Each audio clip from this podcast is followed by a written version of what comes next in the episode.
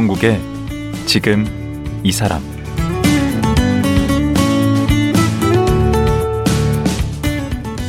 안녕하세요. 강원국입니다. 어제에 이어 은희경 작가와 말씀 나눠보겠습니다. 어제는 첫 장편 소설 새의 선물 백쇠를 돌파한 소감과 새의 선물이 갖는 의미에 대해 얘기를 들었습니다. 오늘은 어떻게 등단하게 됐는지 그리고 그 이후에 어떤 일이 벌어졌는지 들어보겠습니다. 은희경 작가 만나보겠습니다.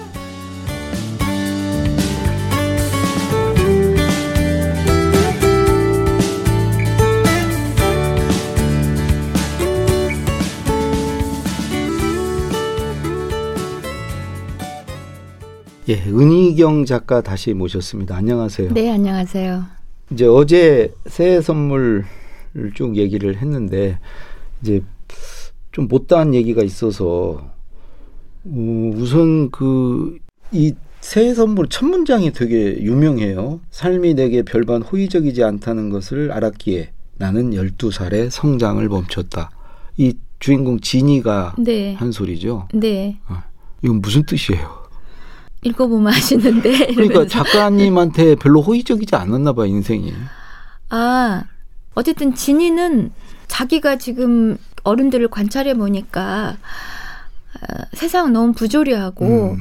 그리고 자기도 부모도 없는데 예, 어떤 어른들의 세계라는 게 의지할 만한 세계가 아니 아니다. 어, 예, 이런 생각을 한 거고 더 이상 배울 게 없다. 가장 네 가장 큰 거는 뭐냐면은 이 친척 아주머니들이 와 와서 음, 어, 엄마 욕을 하죠. 예, 진이가 있는 자리에서 음. 뭐 이렇게 엄마 욕을 하고 음. 뭐그 뭐그저 목매달았는데 음. 뭐 제가 뭐 이런 식으로 막 그런 얘기를 하는 하는 게 음. 진이한테는 어 나의 존재를 저렇게 무시를 하는 거잖아요. 그렇죠. 그러니까 그게 그 어떤 그 당시에는 개인에 대한 존중이라는 게 없잖아요. 그렇죠. 애에 대해서 애는 뭐, 애죠. 예. 예, 뭐 뭉덩어리로 애죠. 네, 네.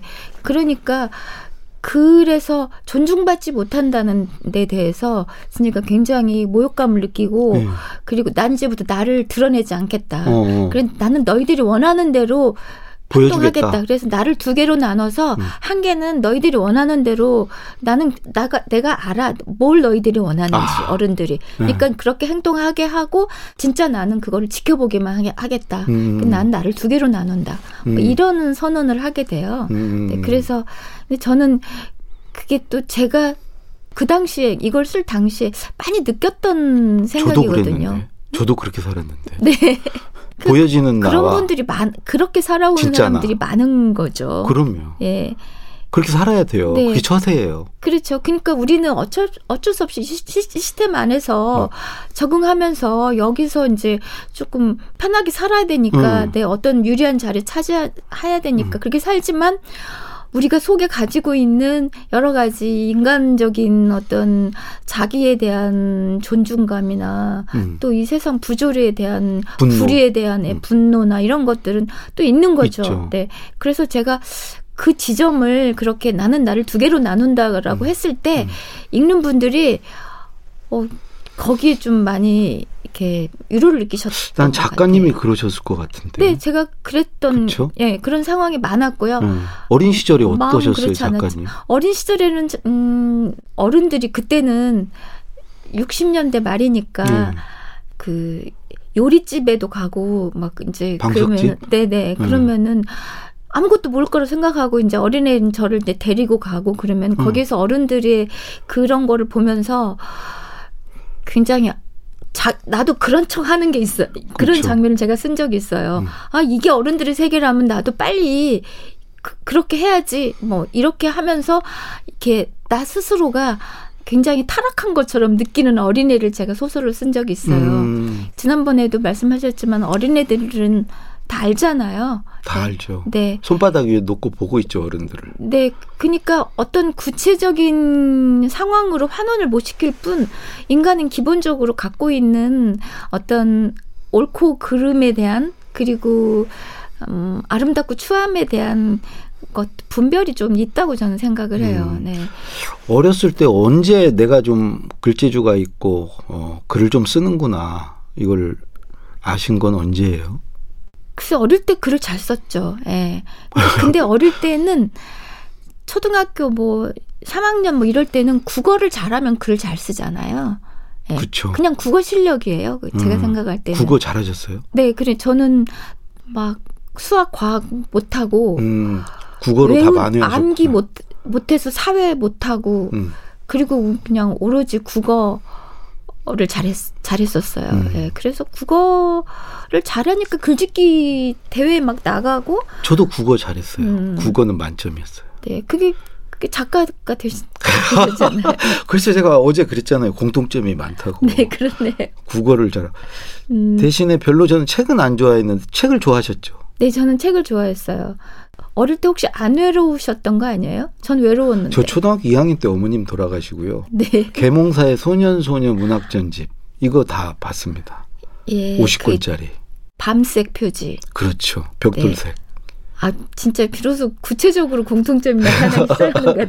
아, 그 저- 책을 아시는군요. 그럼요. 1번, 2번이 제일 재미없죠. 그리스 음. 로마 신화랑 음, 폴루타르크 영웅전 이런 예, 거라서. 그런 것까지 다 네. 그리고 뒤로 갈수록 뭐 사랑의 학교도 있고. 네. 그때 독서 편력이 지금 글 쓰는데 도움이 되시는 거죠. 그럼요. 네. 그래, 그래서 어릴 때 좀 엄마 아버지 다 바쁘셨고요. 음. 가족도 많, 아, 많 동생하고 저, 저 동생들하고 저인데 어쨌든 그래서 혼자 있는 시간에 책을 많이 읽었고 그러다 보니까 조금 조숙하셨구나. 조숙한 그러니까 균형이 안 맞았어요. 조숙한 것도 있는데 음, 사실은 정서적으로는 굉장히 어린애기 때문에 음. 자기는 조숙한 줄 알지만 너무 어린애인 그런 점도 있었고요. 음. 그래서 조금 뭔가 균형이 안 맞아서 친구들하고 잘 안 맞았어요. 그건 안 맞은 게 아니고 왕따라고 그러죠. 네. 제 좀 어릴 때 따돌림 많이 받- 받아가지고 그 혼자 조용히 소설에. 따돌림 얘기 많이 나와요. 음. 근데 제가 어느 날 그러니까 저희 사촌 언니가 저랑 이제 그 제가 학교를 이제 좀 일찍 들어가지고 같이 학교를 다녔는데 네. 어, 그 나중에 어른이 돼서 저한테 그런 얘기를 했어요. 어린 시절 너 좀 이상했다. 음, 음, 이상했다고 그러고 친구들이 야 뭐 하고 놀까 어. 그러면은 제가 뭔가 유익한 걸 하는 게 좋겠어. 되게 재수 없는데 그러면. 그러니까요. 저라도 안 놀았을 것 같아요. 음. 그런데 이제 좀 고학년이 되면서 음. 제가 이야기를 잘했어요. 친구들한테 이야기를 잘해줬어요. 어. 그래서 이제 조금 친구들한테 인기를 얻기 시작했어요. 그 어느 인터뷰에 보니까 고향을 떠나온 것이 인생 최대 사건이었다라고. 이제 부모님이 교육열이 높으셨어요. 음. 네, 그리고 제가 이제 맞은데 좀 어, 어릴 때 좀 영특했나 봐요. 아무튼 그랬을 네, 것 같아요. 네. 그래서 만 다섯 살에 학교를 막 이렇게 억지로 이렇게 하고 그래서 좀 어른이 될 때까지 모든 집단에서 제일 어렸어요. 음. 그러다 보니까 뭔가 어리게 보이지 않아야 된다는 것 때문에 음. 어른스럽게 하려는 그게 굉장히 우스꽝스럽게 보이는 점도 있었던 것 같아요. 음, 네. 지나고 보니까. 네, 네. 근데 어쨌든 그러고 기대가 부모님 기대가 많았어요. 이제 좀 그러니까. 그, 대회 맨날 나가고 중학교 때 그냥 거기 고창에서 졸업했을 수도 있을 것, 것 같은데 전주로 네, 도해지로 뭐 여러 가지 사정이 있었지만? 네. 그 그래서 저는 내가 하고 싶은 게 뭐고 그런 생각을 하기 전에 먼저 네. 우리 부모님 뭘 원하시고 내가 이렇게 해야 좋아하고 네. 이런 것이 너무 그 저한테 딱 이렇게 장착이 돼 있었어요. 근데 그게 이제 고향을 떠나고 사실은 고향을 떠나게 된 게 이제 아버지가 사업에 실패하셔가지고 아 그런 사연이 네. 그래서 갑자기 시- 많은 기대를 받던 그런 데서 이제 도시로 나오면서 변두리로 이 제 생활 환경이 바뀌고 막 모든 게 이제 사람들이 나, 저한테 관심을 갖고 막 이런 게 아닌 거예요. 어. 그래서 저는 그때 굉장히 좋았던 것 같아요. 아 네. 그래서 좀 저라는 사람이 진짜 좌표를 좀 읽을 수 있었던 것 같아요. 그럼 이제 그대로 그냥 그 조용히 이렇게 사셨으면 되는데 고등학교를 또 명문 여고를 가셔가지고 다시 또 주목을 받으면서 그게, 그게 조용하지 않은 건가요? 명문여고를 가 수많은 학생들. 아니, 저는 명문고를 떨어진 입장에서 되게 기분 나쁜 일이에요. 개인적 필터가 있으신 것 같은데. 그 전주여고 하면 네. 그 검은색 줄 두 개 이렇게 치고 다닌 거 그거 네, 교복 입고. 다녔죠. 네, 네. 그거 되게 기분 나빴어요. 줄두 음. 개 이렇게 갖고 다니는 거. 기분 나쁘라고 다는 겁니다. 그 제일 교보, 제일. 고보, 제이 고보 옛날 일제 그, 그 잔재. 그렇죠. 예. 예. 음. 교복 자체가 잔재 일제 잔재죠. 음. 네. 그리고 그런 어쨌든 신분도 다 네. 길에서 이렇게 만나면 그 시선을 저한테 이제 안 줬기 때문에 무시를 했기 때문에 예, 별로 기분이 안 좋았고요. 그래서 이제 대학은 국문학을 또 전공하셨어요. 네. 대학원까지. 예. 그러니까 이제 일찌감치 이제 작가가 되기로 마음을 먹으신 거죠. 그렇죠. 어릴 때부터 꿈이 작가였죠. 잘하는 게또 없었고요. 예. 음. 저는 막 친구들하고 놀아, 놀아도 규칙을 잘 게임을 해도 규칙을 잘 파악을 못하고 음. 사실은 어리기도 했고요. 예. 음.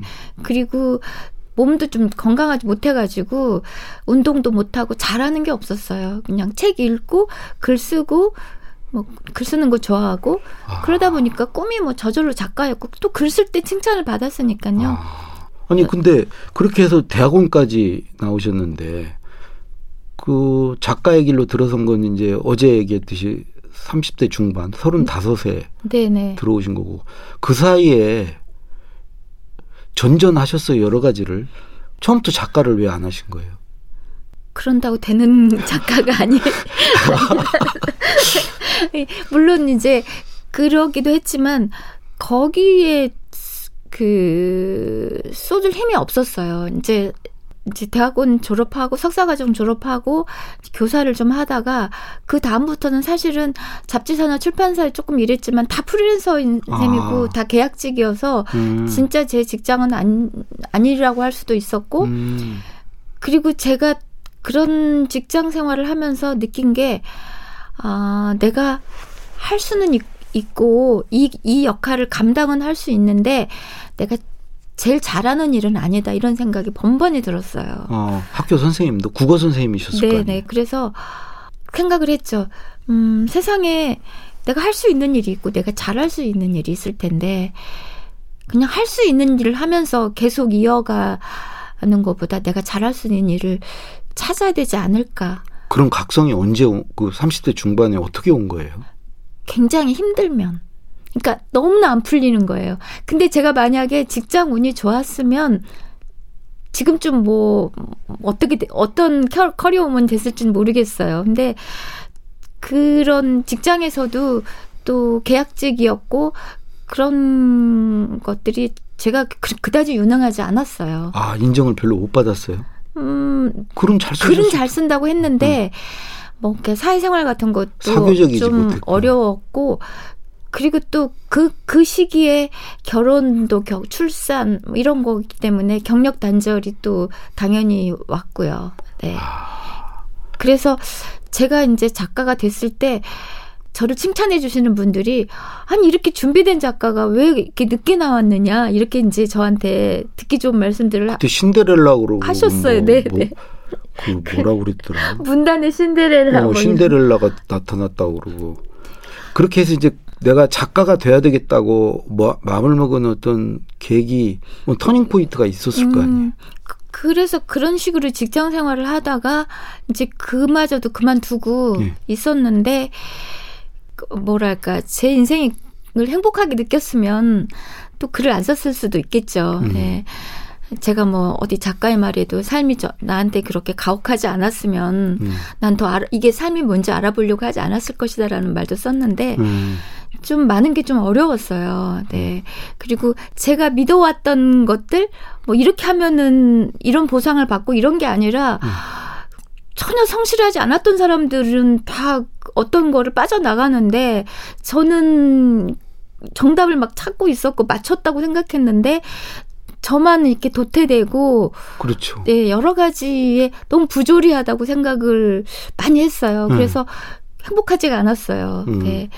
그 그러면서 그러면 뭘 해야지 내가 행복할까 나를 어떻게 행복하게 해줄까 이러는 것에 대해서 음. 좀 질문을 하고 싶었어요. 일단 음. 질문할 시간이 없어요. 일상생활에 아이 둘을 키우고 그렇죠. 또 또 가정 경제를 이끌어야 되고 생각을 안고 살죠, 그냥. 그렇죠. 계속해서 뭐 이제 뭐 출판사 아르바이트도 계속 하고 음. 있었고 뭐 그, 그러기 때문에 그래서 거기에서 제가 일생 일대에 중요한 것 어떤 반항을 했던 것 같아요. 딱 거기에서 나 혼자만의 어떤 시간을 좀 갖겠다 이렇게 하고서 제가 보따리를 쌌어요. 보, 네, 보따리를 쌌어요.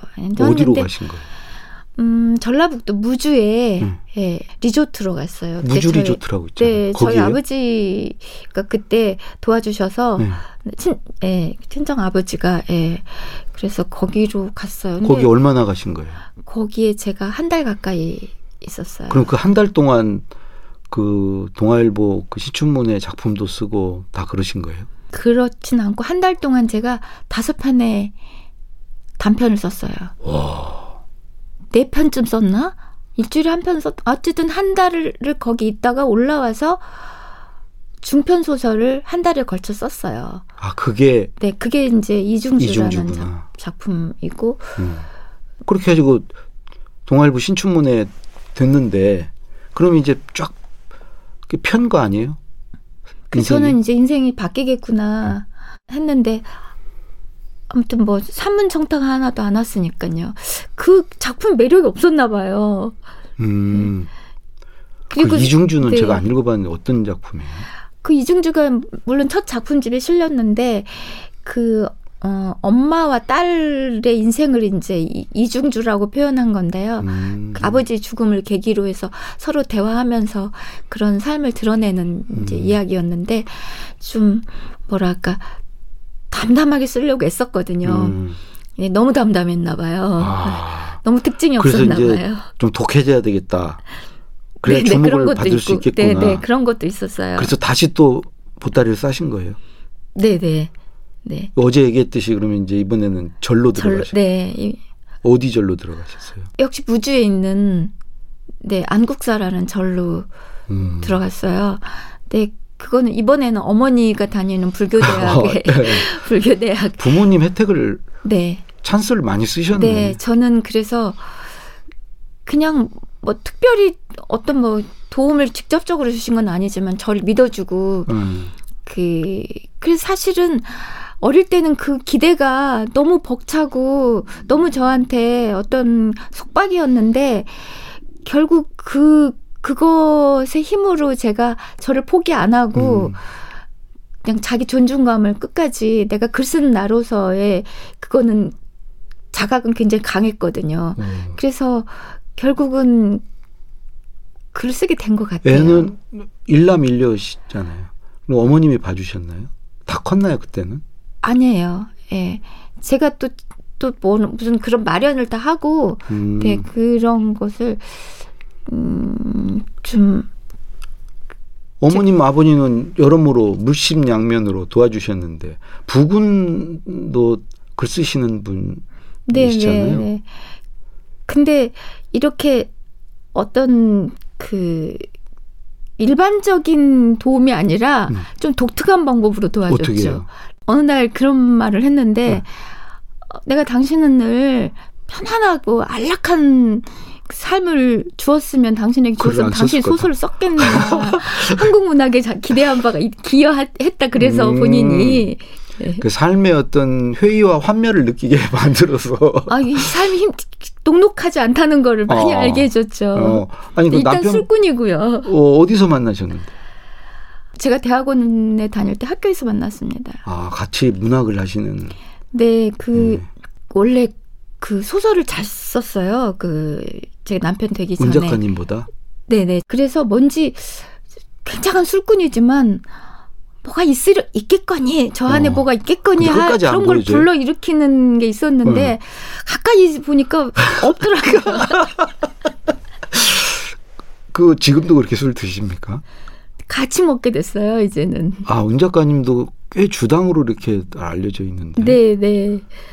절제가 안 되는 게 그거 같아요. 아 근데 그 부군께서는 이제 기자 생활 하신 네네 거죠. 오래 했습니다. 지금은 이제 정년 네네. 하셨고, 어, 뭐 하세요? 지금은? 음, 제가 원하는 삶을 살고 있어요.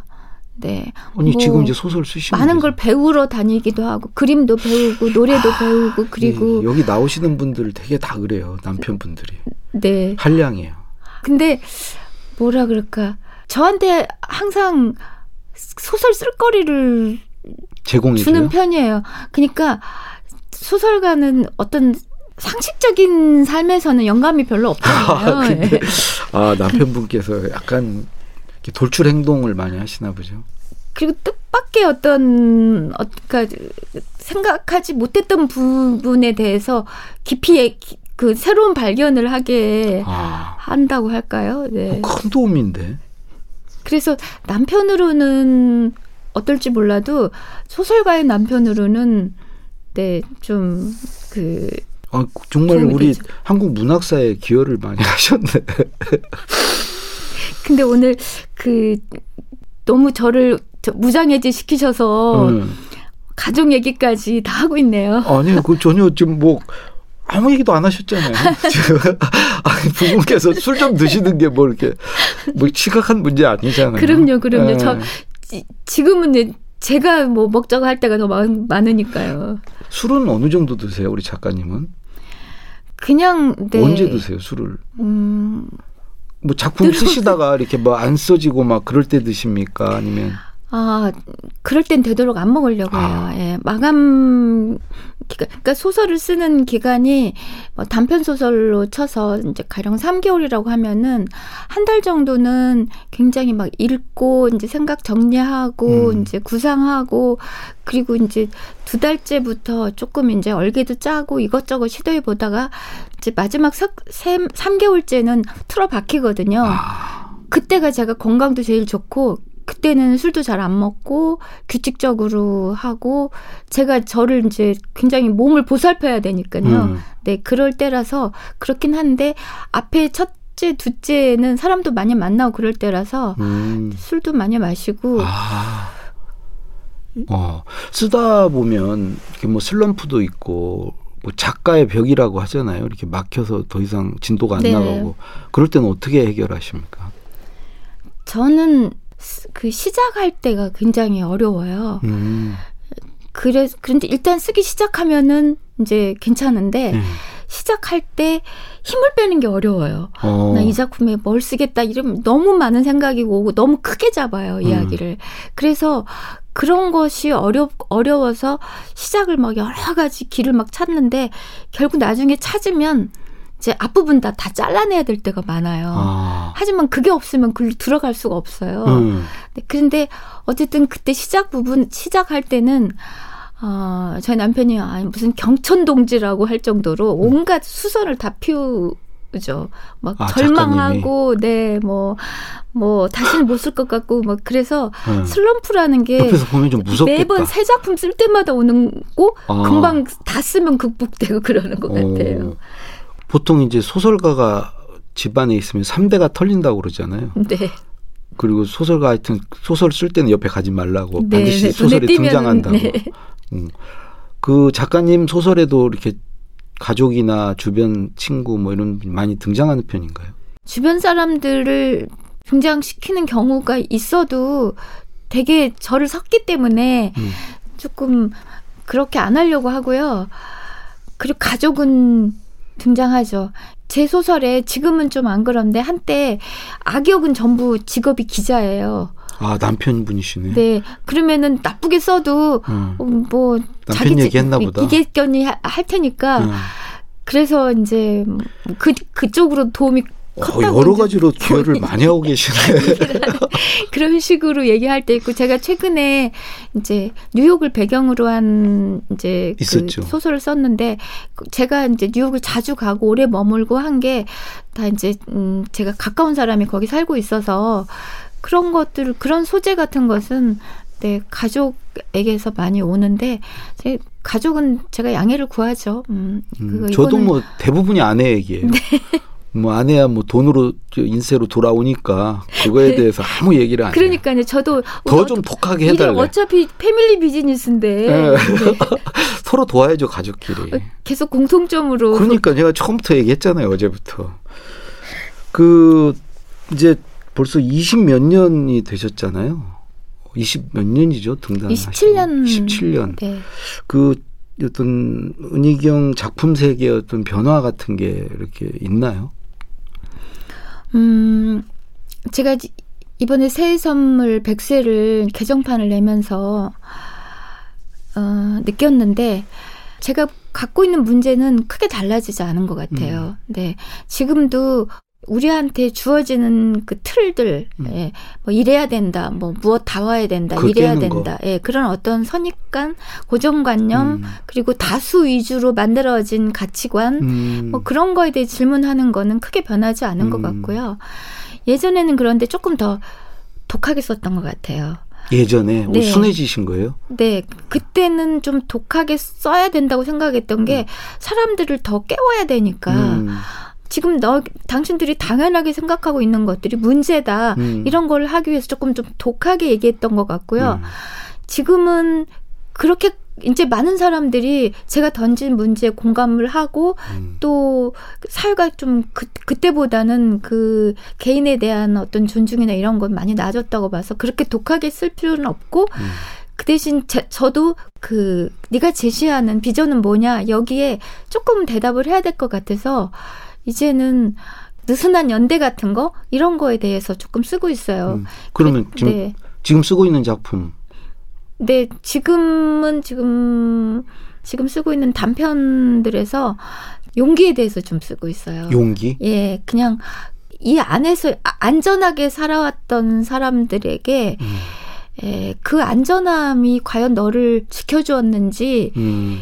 그런 거에 대해서 좀 질문해 보고 싶어요. 아, 그거 어찌 보면 우리 작가님의 평생 질문 같은데 모범생에서 모험의 길을 떠나는 거. 네. 거기서 벗어나서. 예, 그 기대하겠습니다. 예, 어제 오늘 네, 나와서 말씀 주셔서 정말 고맙습니다. 네, 네. 감사합니다. 예. 발표 27년 만에 새해 선물 100쇄를 넘긴 은희경 작가였습니다.